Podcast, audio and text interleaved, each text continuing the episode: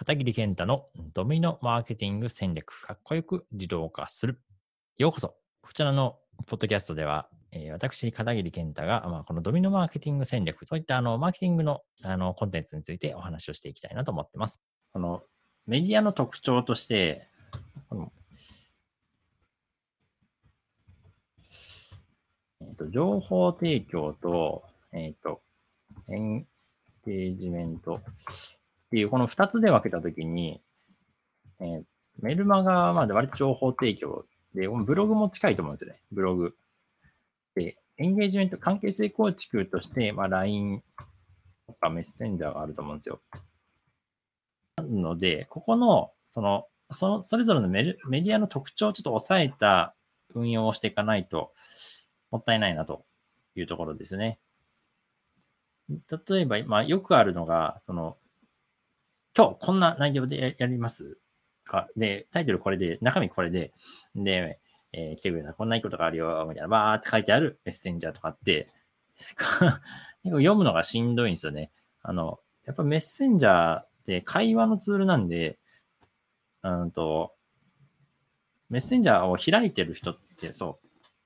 普段そこでメッセンジャーの受信箱で行われるやりとりって、そんな長い文章のやりとりってしないはずなんですよ。なんなら、そのビジネスのお誘いが来るときって大体長文だと思うんですけど、あの、いきなり友達申請が来て、あの、もしよかったらこんなんやりませんか？みたいな。もし、で、最後に LINE 登録してね、みたいな。そういう一方的なビジネスのお誘いで長文メッセージが送られてくる傾向があるんで、えーとメッセンジャーで長文を送るってことは結構嫌がられる傾向に、えー傾向というか、その潜在、無意識的に、そういう、えっ、と、長文は、なんか、あんまりいいイメージがないみたいな、そんなのが思われてると思うんですよね。なので、基本的には短文。短文です。これですね。会話になってない人。なので、そう。えっ、と、なんか伝えたいことがあったときは、その、会話にする。やりとりの中で伝えたい情報を伝えていくっていう必要があります。と、なので、えーっと、コツ、コツとしては、あ、あの、この逆なんですけど、ね読まれない人の特徴の逆、真逆をいくんですけど、伝えたいことは、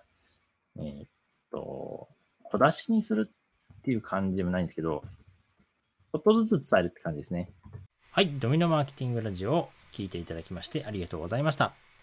Facebook のメッセンジャーを自動化システムとしてビジネスのオートメーションをすることができるメッセンジャーボット、こちらの無料オンラインコースをご用意しました。このポッドキャストの説明欄のところに無料オンラインコースを受講するための URL が貼ってありますので、そちらをクリックして、ぜひ受講してみてください。またそちらでお会いできたら幸いです。ではまた会いましょう。